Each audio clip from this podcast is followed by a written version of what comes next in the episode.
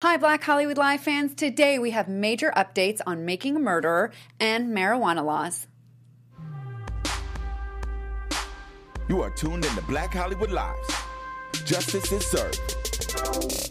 Hello and welcome to Justice is Served. Thank you for joining me. My name is Chelsea Galicia and I am joined by my co host and fellow attorney, Shaka Smith. We are down one man. We still got to get our, our third man back. We got one that went to travel the world, and the other went to join the political campaign. Yeah. So uh, I love it when we got three. But for the time being, we'll hold down the fort Exactly. and bring you the latest in this week's legal news. Starting with a shocking Yeah.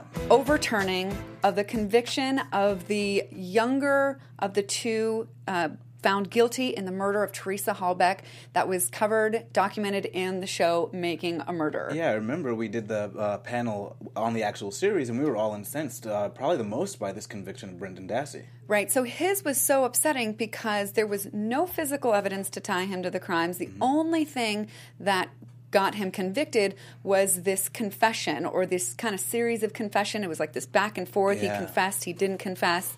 And we saw the circumstances under which the confession came out. Which were absolutely shocking, you know. Yeah, the investigators really pressured him, saying, "I already know what you did. I already, we already know what happened. We'll help you. We can only stand by if you help us, if you tell the truth."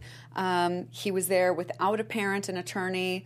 Uh, his mother was sort of denied the opportunity to And, be obvious- there. and obviously, we know from that video he didn't understand the gravity of what he was saying because he thought he can go back to sixth period and even see WrestleMania. Right. He when when they did arrest him, Yeah. um, he's like, "Well, is it just for one night?" And you know, that was the last night that he was ever free. Yeah.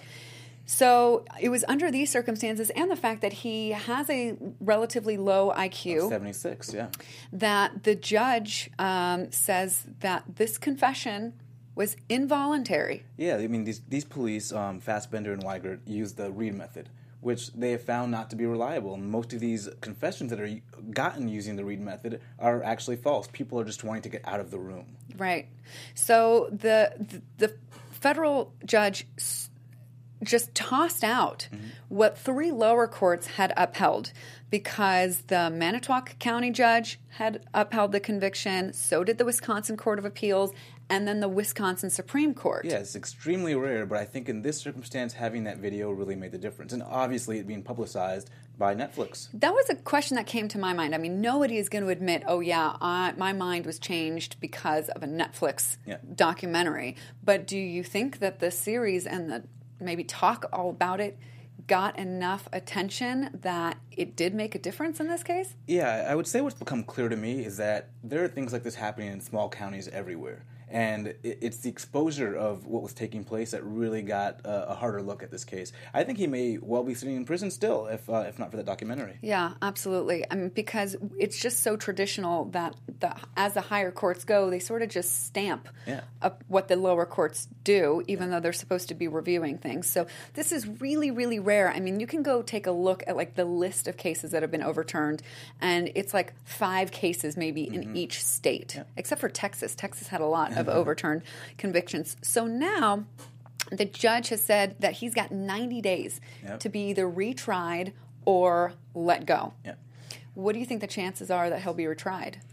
I I think they may retry uh, Brendan Dassey. I, I think th- these when when they when prosecutors get a win, they like to keep that win. It, it's just the mentality of prosecutors, and so I think it's a high likelihood they may try to retry this case. I can't think though what grounds, what evidence they would use because if there's no confession, mm-hmm. no physical evidence, no witnesses, how, how do you think they're going to support a claim?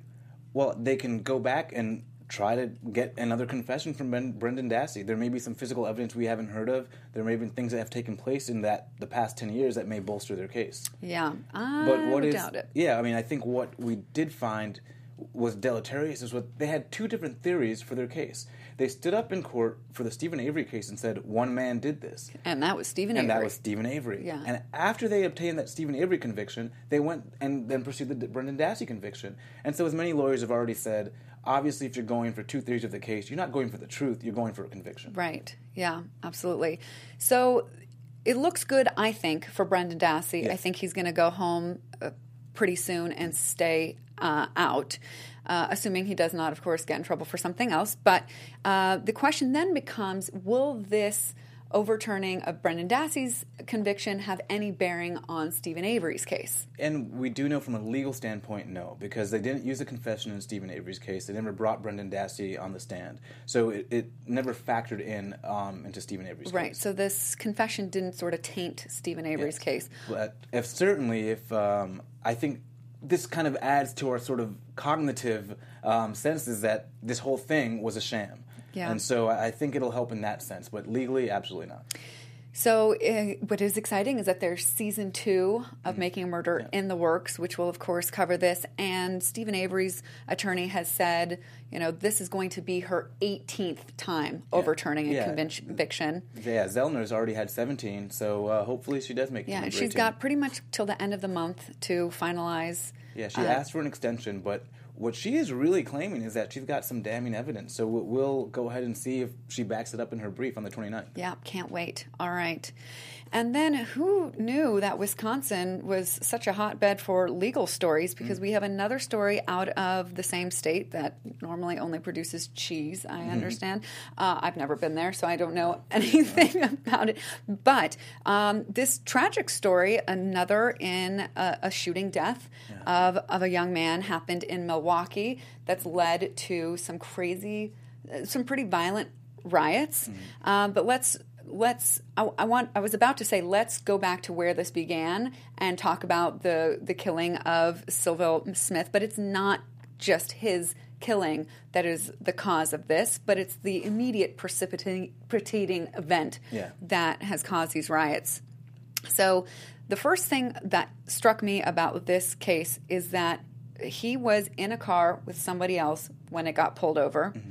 And the mayor did a press conference and said they were pulled over for something that seemed like suspicious activity. And then the mayor went off and really emphasized there was a gun and it was stolen and it had 20 some odd rounds in it. And the officers faced that, but at the time that they were pulled over, the officers didn't know anything about it. So it struck me as not cool that the um, in the press conference they couldn't name the Suspicious activity that caused them right to pull his because car you over. still under the Fourth Amendment Yeah. need some sort of reasonable suspicion Yeah. to even pull a car over. Yeah. So that created a spiraling series where of a series of events where uh, Sylville and the other man fled the cars. Mm. An officer um, chased him down, and it's not clear about what happened because even though the officer was wearing a body cam, that footage has not been released. It's not been released, but we're told they were wearing the body cams and they were operational. So we do know that we should have at least have footage that we should see eventually. Right. And apparently, still shots from the body cam show that he was, in fact, carrying a gun. Mm-hmm. The question whether it was pointed at an officer, whether he had fired any shots, remains unknown. I'm not even sure it makes that big of a difference. Well, my red flags are raised anytime I hear a suspect gets killed while fleeing. You know, when I hear a suspect is leaving a scene and fleeing the scene and they're somehow killed, that kind of raises my, my alarms. So, as of now, we just know that he was struck and killed by an officer whose name was just released today. And apparently it was somebody that he knew. Yeah, Dominic uh, Heaggan Brown. They went to high school together. They knew each other, and you know, I believe his sister said that there may have been an, an issue of jealousy. We don't know if it's true or not, but these two have a little bit of history. That's um, really interesting And- that that just came out. And what also came out was that this guy was also a local rapper, and one of his This lines- officer. yeah, this officer was a local rapper, and one of his lines was, "I'm going to start a riot like Baltimore." So it kind of gives you a little sense into the mindset uh, of this guy. Wow, that is pretty eerie. Um, so, you know, the, the context of this shooting is that it came on the same, you know, stretch of hours. Like within 24 hours, there had been five fatal shootings. So this there was sort of this energy of violence going on in the city, and I, I wonder if if police will use that to justify their heightened uh, I don't know, trigger happiness, uh, and the fact that the suspect had had a gun, and of course they're pointing to oh he had a lengthy arrest record, Yeah. which this is totally irrelevant and should not make anybody swayed on whether the shooting was justifiable in, especially if that either direction. co- especially if that arrest record did not factor into the officer's um, assessment of the scene. If he knew him and then knew he had the uh, the uh, lengthy arrest record and knew he was involved in certain crimes, that may somewhat contribute to his mindset at the time. But again, if I hear someone fleeing, it just, it just raises some big flags for me. Yeah, I do. You know, here in the mind of the what I think the public is saying is like, oh, this guy was a bad guy anyway. Let's not make such a big deal out of it. He had been arrested for a number of things, only convicted of a misdemeanor, never a felony. Um, some were pretty. One was pretty disturbing, um, intimidating a witness who um, he had allegedly assaulted, having his girlfriend go over and have the guy recant his story and all that. But certainly, what a slippery slope if we let the ends justify the means be the law of the land. Right. And so even if this one case doesn't, you know, this one shooting, you don't feel necessarily empathetic for that guy. There are, you know, been five other or so um, young men killed by police officers in the last few years um, that have really inflamed the community. Apparently, Milwaukee is one of the most segregated cities in the country. And just in December of 2015, the city agreed to pay $5 million for claims over illegal strip searches that included body cavity searches. Yeah. Uh, 74 black residents uh, had, in some way or another, either on their own or come together, file these claims. And um, we, you know, when the city, of course, doesn't acknowledge any wrongdoing but hands over five million dollars, You certainly have a sense that something's not right. yeah. So, uh, so to me, you know, the the riots are understandable, even though you know we don't like them. Well, yeah, it's a pro- it's a product of I, that feeling of oppression. Just absolute frustration. Yeah, they're not. Yeah, we're not going to justify them, but certainly we we have to understand where it's coming from. But I, I would note that a lot of people in the community went ahead and swept up some of the debris from the riots. They went out and cleaned up the streets. So when you're talking about riots, you're not talking about the entire community as a whole. There are people that are out there advocating for nonviolence. You have his sister who already condemned the violence because they recognize it's hurting the community. But I think a lot of times after events like this, you get that moment of reaction, and so we're seeing a response to that. Yeah. All right. Uh, well, the ironic thing is Mil- Milwaukee had sort of submitted itself for review voluntarily, and had that not happened, I think maybe after this the DOJ would have stepped in. But it seems that this is one more city added to the list of Baltimore and Ferguson, where the DOJ is going to come in and help. Institute some new policies and, and direction. Yeah, and hopefully cities look at this proactively and start doing the same because these cases aren't isolated. You know, I think there's tons of cities where they're suffering through racial tension. So Yeah. Hopefully the cities see it coming and they do something about it now. to prevent it from happening. Yeah. Okay, and we'll now take a break from our covering news out of Wisconsin to uh, hear a word from our sponsor through the mouth of Shaka Smith. Yes, uh, thank you, General Assembly. Uh, looking for a career in tech? Uh, I guess we all are these days, right? Absolutely. Uh, maybe business, data, design, or marketing. Trying to get that promotion or raise. Who isn't? For sure, that marketing thing. Yeah. To excel in the career, you need 21st century training and skills. General Assembly is the largest and most respected school worldwide for people seeking to grow their talents and master the marketplace. Whether it's learning remotely online or in person at one of their beautiful campuses, you can join the 350,000 people who have already gotten the training needed to propel careers in tech and business. Wow, that's a lot. Wow.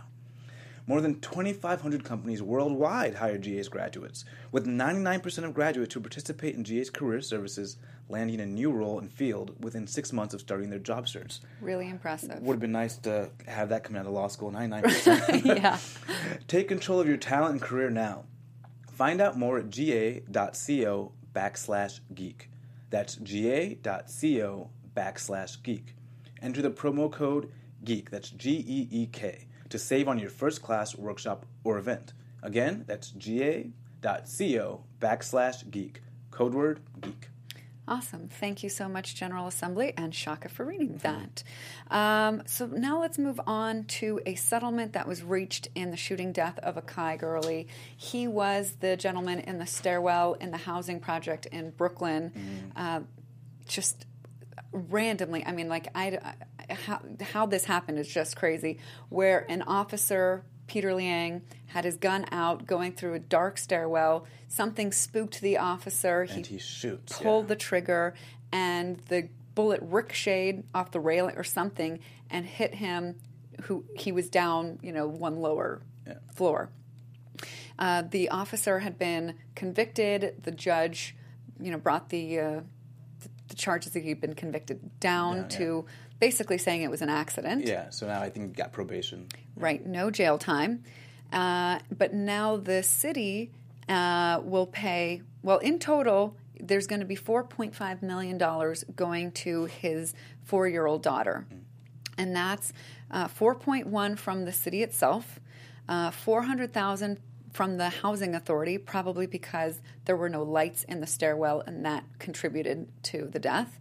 And interestingly enough, some money personally from the officer, $25,000. I was surprised not by the amount, but by the fact that the officer personally has to put money towards that settlement. Uh, Well, I think it's only fair. It was his mistake, and uh, obviously he's not getting jail time. So, and I think it's kind of an equitable solution. It seemed like it was a genuine mistake, but it was reckless. You're in a position of power, and you're dealing with lethal power. So, So I, it totally seems fair. I can imagine there's people on the other side saying, you know, when you make a mistake at your job, it, you don't have to pay money for it.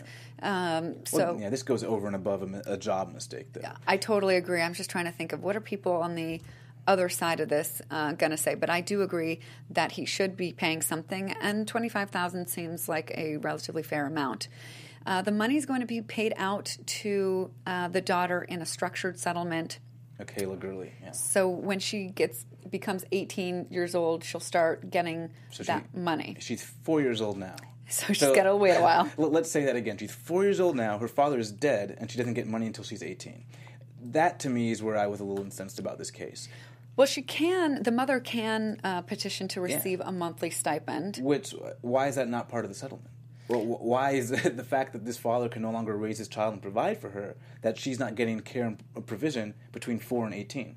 I, I, I imagine that they they know that she can apply for the monthly stipend and will probably get it. I imagine that the reason why the default is that the daughter can't get it till she's 18 is because nobody under 18 can legally receive money. But we know that you put money in trust for parents to use for their kid, and if- certainly setting aside a million between four and eighteen, and having her start receiving her structured payment three point one at eighteen would be would seem a lot more equitable. Uh, I just don't understand why between now and the critical time that she needs her father and his support, she's not getting it. But Yeah. Interesting, but I do hope that the monthly stipend comes out to something that, that is is fair. And you know, the mother said that she's going to try and raise her daughter so that um, a, Kai would be would proud of her. So it seems to be, I don't know the, uh oh, Keep going. Okay. Uh, it seems to be sort of like the going rate for a police officer killing somebody uh, four or five million dollars. Yeah. Um, this is going to start getting really expensive for these cities, don't you think? Well, yeah, I think that's the point. I would think now the cities having to face this kind of and having kind of a blueprint for what they need to pay would make them take steps to avoid this. All right. So invest in their cities and invest in their police departments and training so that this is not a common a commonality. We certainly hope so. And it seems to me that the city of uh, Compton or Los Angeles is soon going to be paying a similar size settlement to the family of Donnell Thompson. He is the man killed on July 28th in Compton by an officer with an assault rifle standing in an armored car. Yeah, called the Bearcat. Yeah. Yeah. Thompson had not done anything but was confused for a carjacking suspect that had just led police on a chase that involved an exchange of gunfire. A carjacking suspect they already had in custody. Right. So the the the carjacking suspect fled, hit a car somewhere there was shots exchanged.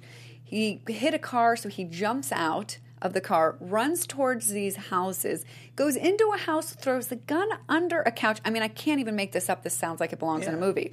Strips down naked, throws his clothes somewhere, and jumps in bed With an elderly woman. that he doesn't know yeah. trying to uh, evade police. Police find him anyway. Yeah. But at the same time, like Yeah. within seconds of that, some man is calling the police claiming that there's a, a man or a figure in there in his front yard, Yeah. and the man in the front yard apparently matched the description of the carjacking suspect. And at the time that they're going to pursue Donald, who we now know as Donald Thompson, they already knew they had this other guy in custody. but somehow communication was not good Yeah. and the armored car rolled up to the scene and started shooting not uh, uh, gunfire at him but different So they detonate flashbangs while he's like, I guess, sleeping in the in the front yard. Right. They don't wake him with the flashbangs, and so at some point they they fire foam bullets at him, and he gets up from the foam bullets and he runs towards the armored car and they shoot him in the torso. right I, I still don't understand what's the need to shoot someone who is a unarmed that's running towards your armored vehicle so you know you're protected. Yeah, it doesn't make a whole lot of sense. For a while, the sheriff's department just said he was the second suspect in this carjacking, and then just this week finally admitted, okay, no, he was totally and completely innocent. This man had no record, no um, no weapon. Um, they they refer to him as Little Bo Peep in the community because he was just, you know, a shy um, guy, you know, going about his life. Not sure why he was sleeping in somebody's yard, but that does not warrant being shot to death. Yeah, and, and it's a shame that these police departments are so militarized now that this is the steps they're taking. And you would think in this particular case, you would think in this particular case that militarization would have actually helped them because they're in armored vehicles, so there's no need to shoot this guy. They're, they shouldn't have been at all in fear for their own safety. Um, yeah, I, I don't. I don't really understand it either. Um, so I think for sure we know there's going to be some sort of monetary settlement, Yeah. uh, sort of on the order of Akai Gurley's uh, daughter's settlement. And ultimately, it, as taxpayers, we're paying for this. We're paying for our, our police department's misdeeds. Right. The question, though, is is whether the officer who fired the shots um, deserves criminal charges. I, again, I typically don't like to second guess an officer's judgment in that moment, but given the, the facts of this case, I would say so. Yeah. Uh, it would be exceedingly rare that we would see charges like that, but, But I it, think, it, it, read, it reads like an assassination. yeah, I mean, the, I can imagine that the officer would think in his mind, in my mind, I'm thinking this guy matches the description, which was very vague. It was only like black man between his the 20s and 30s wearing dark Shorts, shorts and like a tank top and a basketball jersey. Yeah. Sounds like a lot of people. Yeah. Um, but that, you know, the officer says he matched that description. He was in the neighborhood. He was not complying with, uh, you know, demands or not responding to these foam bullets being shot at him. I'm not sure how somebody is supposed to respond to those well. Uh, and then charged at me Wait, while he was in the armored vehicle. Right. Yeah. Um, and I, I couldn't tell while he was laying down if there was a weapon or not because of the way that he was sleeping. Apparently, one hand was under his head and the other was like around his waist, maybe hiding his hand underneath him. So it was possible that he maybe had a weapon because the carjacking suspect had a weapon and had at least fired at police officers. So I can already imagine the story that the officer is telling himself and prepared to to tell But at the point he's charging you, you must see he's got no no weapon in his hand. And you're again in an armored vehicle. right, where you could have just ducked down. Yeah. Yeah, it'll be uh, interesting to see how that goes. I hope this is not another time that we are disappointed by the decision not to bring charges. Uh, oh, and we almost forgot to touch on the breaking news story about Oh, Cosby. Um, so we're waiting with a bated breath Mm-hmm. for this trial to begin. Uh, we talked last week about some hiccups for Cosby, and now another one. Yes, it, it seems his lead attorney has um, resigned the case. So we don't know exactly why she's resigned. This is Monique Presley, Presley. yeah. She was the one who was going around all over TV on these interviews, speaking a mile a minute, not making very much sense, but just really passionately in defense of Cosby. Yeah, and pushing the fact that he was blind and she had to assist him. But, you know, so we do know that the other side had requested she be removed some time ago from the case because during a deposition, as an attorney, you can only practice in certain jurisdictions. In the state where you were barred. Exactly. Yeah. And so you do need to apply for special permission to practice in other states. And apparently during the deposition, she didn't do that. So they were asking her to be removed from the case. We don't know if that has anything to do with why she's left now, but um, we know it's happened. So another setback for Mr. Cosby. All right. And we'll certainly bring you any um, updates on that because we are just waiting for the, this trial. I can't wait for that to begin. All right. And so now some bummer news to leave you with. Um, the DEA, the Drug Enforcement Agency, uh, was given the opportunity, was asked to reschedule marijuana. So, a little bit of background under the Controlled Substance Act of 1970, you know, marijuana was placed in a category. These schedules were named for how addictive a drug was or for how useful it was medically, and therefore the public's ability to get a hold of it. And so it's assigned to Schedule 1, saying it had no medical value whatsoever. Right. So it's up there listed with heroin and LSD. yeah. Uh, and much of the public, including myself and even members of Congress, have said it's time to either reschedule it or either or deschedule it altogether. Yeah. And the DEA decided, nope, we're going to leave it as Schedule One. Did that make sense to you? Uh, No, not at all. And it makes it just more difficult to study the drug. Um, the only somewhat upside to this is right now it looks like University of Mississippi has the only sort of license from the DEA to grow marijuana and to study it. And they have decided to say that they're going to offer more licenses um, to different institutions that apply and, you know, follow certain protocols. Yeah, I saw that and then I was like, it's kind of a red herring good news because, first of all, there is research that's already been done decades ago Yeah. by government agencies showing that it was safe and effective for cure, uh, curing or alleviating medical conditions. So we already have that. It's just like decades old. Yeah, and it's certainly we would we can get more of it if they move it to Schedule Two. But the question then is, all right, so now the the DEA is going to open up the number of facilities or groups or organizations that can study it. Yeah. All right. And then they're going to have these studies. These studies go for years. Mm. Studies have to go over 10, 20 years, if not longer. And then many studies need to be duplicated before anyone starts to give them any kind of credibility. Right? So, this for me, I see is just a delay tactic because I think the evidence already exists within the government studies. They just don't want to acknowledge them. This is just going to drag things out further. Meanwhile, we're going to have, you know, billions of dollars that we keep wasting on this deadly war on drugs. Yeah. We're going to have millions of people who have medical conditions like children with epilepsy who could be helped with cannabis and who will not be. Yeah.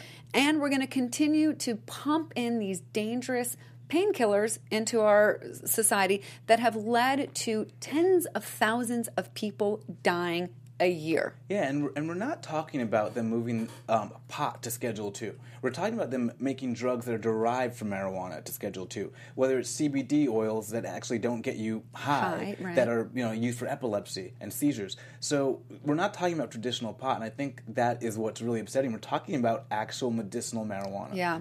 And then the other part, uh, the problem for me is that in order for the DEA to change its scheduling, it's going to want the FDA to be on board. The mm-hmm. FDA is incredibly powerful when it comes to any food and drug, obviously, Food and Drug Administration. All right, fine. Who controls the FDA? Who influences the FDA? You know, when you look at who does, you can see that it's people in that come from or who represent big pharmaceutical companies, big agricultural companies, and these companies do not want to see marijuana legalized overnight because it will cut into their bottom line drastically. And once you see those companies start to prepare for marijuana being legal, and they feel they're ready, then That's exactly the a change, problem. yeah. We're doing this delay tactic so that big businesses can line themselves up, can patent all sorts of things, and sort of screw out the small entrepreneur who wants to Eliminate get in competition, yeah. Right. And meanwhile, we've wasted all this money and thrown away countless lives. We keep continue making arrests. We still have 500,000 nonviolent drug offenders in prison that we have to, you know, pay for and who are losing their lives just rotting away in jail. All in the midst of an opioid crisis that is on schedule. Too. So this is what makes me so incensed about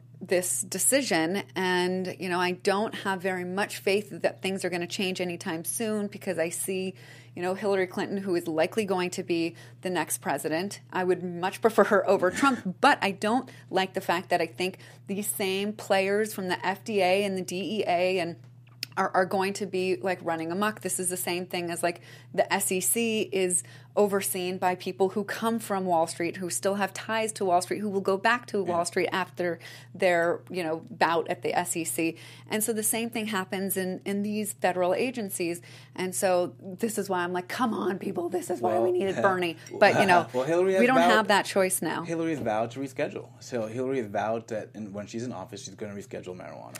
All right. Well, in the meantime, we just found out, uh, I guess it was today, that a ninth district court, so that's the federal district that is on the west side, so it in, or west side of the country, which includes California all the way up to you know Washington, and there were about ten cases where the Department of Justice was going after patients and growers for medicinal use of marijuana. And the Ninth District Court said, uh, Ninth Circuit District Court said, you can't do that, DOJ. Congress has said we're not putting money into the enforcement of the federal marijuana ban, so you have nothing, Yeah. no teeth to go after So you cannot use with. federal money to prosecute people that are in compliance with their state law. Right. So that is like a teeny tiny bit of good news, although the judge who wrote the opinion did say at any point Congress tomorrow can decide to put money back into that. Yeah. Um, I doubt re- very much that that's going to happen. Congress is on vacation a lot and can't really address anything that needs to be addressed. So I don't think that this is um, going to be um, was sort of overturned. Um, so you know, a very teeny bit of of of good news in what I think is a really bummer of a situation, Yeah. to put it lightly. All right. Well, have we covered it all? Yeah, I think so. All right. Well, I think that's it for us today. Thank you so much for joining us this week, and join us again next week on Justice is Served. You can always reach, tweet, Yeah. uh, comment, like. I'm at Five Chelsea stars. Galicia, I'm at Shaka Strong on Twitter and Instagram. Like us, give us five stars. and we'll see you next week. Bye, everyone. From executives Kevin Undergaro, Dario Kristen, Tiana Hobson, and the entire BHL staff, we would like to thank you for supporting Black Hollywood Live, the first online broadcast network dedicated to African American entertainment. For questions and comments, contact us. Info at blackhollywoodlive.com. Like us on Facebook, tweet us, or Instagram us at BHL Online. And I am the official voice of Black Hollywood Live, Scipio, Instagram me at KingXO Bay. Thanks for tuning in. Hollywood redefined. The views expressed here are those of the host only and do not necessarily reflect the views of BHL or its owners or principals.